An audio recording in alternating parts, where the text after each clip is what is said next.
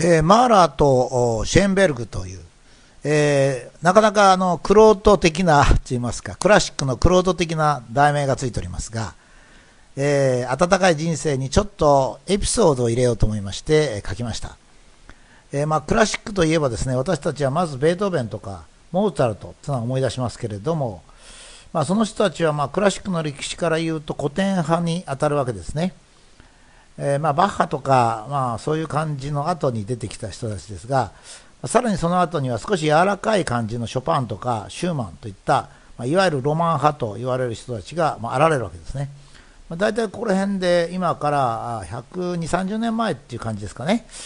まあそういう感じなんですけども、さらにこの19世紀の終わりから20世紀の初めにかけて、より自由な作曲がされてきまして、ここで書いてあるマーラーとかシェーンベルグ、そういった先端的な人たちが現れますし、また、我々がこの我々と現代的なものとしては、例えばドビッシーだとかストランビンスキーという人も活躍した時代であります。ただ、まあ、20世紀の現代音楽っていうのは、まあ、20世紀の美術と同じようにですね、ちょっと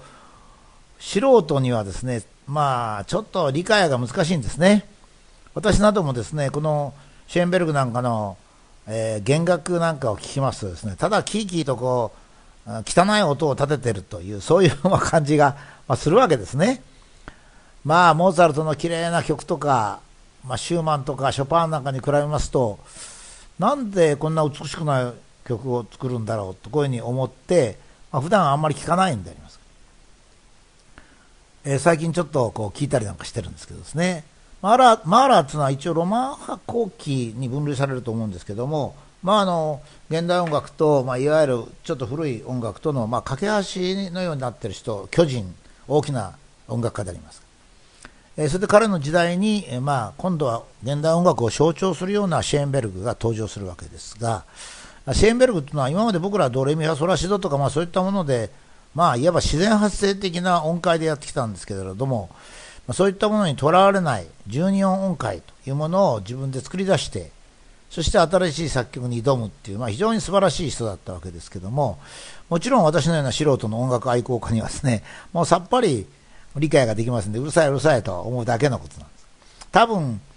えー、毎日数時間音楽を聴くとか弾くとか演奏するとかいう人だったら理解ができるんですよね。えー、ところでこれは私だけじゃありませんで、まあ、シェーンベルグが作品を作ってそれを発表しますとですね、まあ、非難合々なんですよ。それで、えー、非難合々でですね、それで演奏会場では、まあ、大声でヤジを飛ばす人が出てくるし、それから演奏中にわざと、まあ、これ見よがしに立ってこんな音楽なんか聴けるかと。それから演奏が終わるとブーイングが起こると。まあ、いうような状態だったらしいんですよね。ただ私はこれおかしいんじゃないかと思うんですね。音楽会は自分の意思で行くんですから、シェーンベルグが嫌だったらですね、聞かなきゃいいんで、シェーンベルグ以外のとこが聞きたかったら、シェーンベルグの時だけは席外してロビーにいりゃいいんですからね。だけど、これが人間なんですね。まあ、この温かい人生では、温かいっていうのが何かということを少しずつ追求していくんですが、実は人間の心の中には冷たい部分がありましてね、わざわざシェーンベルグを非難するために音楽会まで足を運んで、ヤジを飛ばしたりすると、そういうことも人間にはあるんですね。これが、まあ、例えばネットなんかだとバッシングなんかそうですね。別段何にもバッシング必要なくて、ある人がそういう考えならそれでいいのに、バッシングを続けるという、そういう冷たい心っていうのが、まあ、人間の心の中にはあるんですね。だから自分で勝手に聞きに行ってヤジを飛ばすというのがそうなんですね。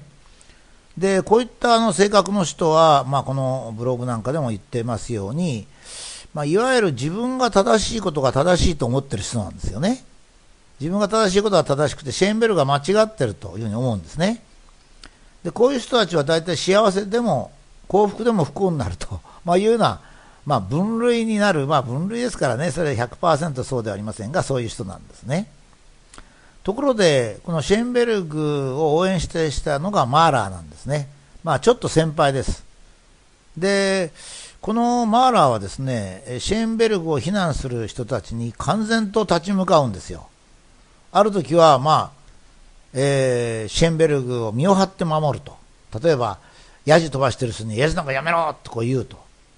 それで、みんながぞろぞろ帰ったり、ブーイングしたら、まあ、その人たち、まあ、週夏適切ですから、シェーン・マーラーだけが応援しても声が届かないわけですが、全部その人たちが帰っても、まだ拍手を一人で続けてると、まあ、こういうようなあまあことが随分知られておりますけどね、まあ、そういうようにしてるところが、このシェーンベルグをすごく応援したマーラーがどう言ってたかですね。こう言ってるわけですね。実は私はシェーンベルグを守ってるけれども、私は彼の音楽がさっぱりわかんないと。こう言ってるわけですね。しかし彼の方が若いので、正しいかもしれない。私は年を取っているので彼の素晴らしさがわからないんだろうとこう言ってるわけですね。これが実は私が前回書いたこと、正しいとは何かって言って書いたことで、実は人間を幸福にすることなんですね。シェーンベルグを守ってるんですよ、マーラーは。だけど、シェーンベルグの曲はわからないんですよ。わからないってことは自分とはちょっと反対なんですね。だけれども、自分の方が間違ってんじゃないか、こういうふうに思うわけですね。彼の方が若若いので、私は彼が間違ってると思うけども、彼が正しいかもしれないと、こういうわけですね。私は年を取ってるので、彼の素晴らしさが分かんないんだろうと、こういうわけですね。まさに私の言う、いわゆる、その相手の正しさ、相手の正しさっていうのを認めるという、まあ、そういうことなんですね。つまり、マーラーはシェーンベルグの音楽を高く評価してたから彼を守ったんじゃないんですよ。理解できないのに守ったんですよ。偉いですね。中国が言うことに腹が立てる。立つと。だけども、中国には中国の理屈があるだろう。あんな人の言うことを聞くな、じゃなくて、中国は理解できなくても守る。まあ、こういう考え方ですね。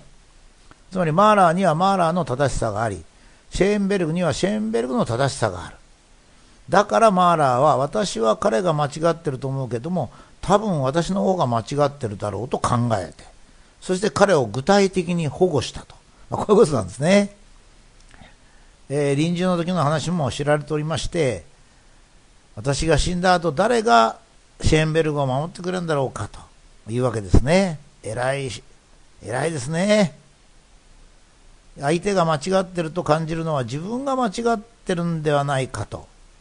いうことで、間違ってる相手を守るっていうんですからね。これはやっぱり相当な人ですね。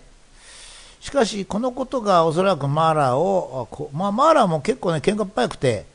いろいろシェーンベルクともまあ音楽家同士ですからね、感情が先立って喧嘩したりするんですが、やっぱりこの冷静にそういうことを考えるってことですね。まあ、最近私はある音楽家からマーラーとシェーンベルグの入った CD をいただきまして、え久しぶりにじっくりと聴きましたけど、ま一部の曲は素晴らしかったんですけども、他の曲は大体私はただうるさいだけで 良さは分かりませんでした。しかし、それは私の理解力が不足しているからで、もちろん、マーラーとシェーンベルグの音楽がつまらない音楽であるはずはありません。多くの人にものすごく評価されてるわけですから。だけど私にはうるさいだけなんですね。まさに私もマーラーの言葉に沿って、えー、マーラーとシェーンベルグの曲がうるさいと感じるのは私が不足しているからだと、まあ、そういうふうに思います。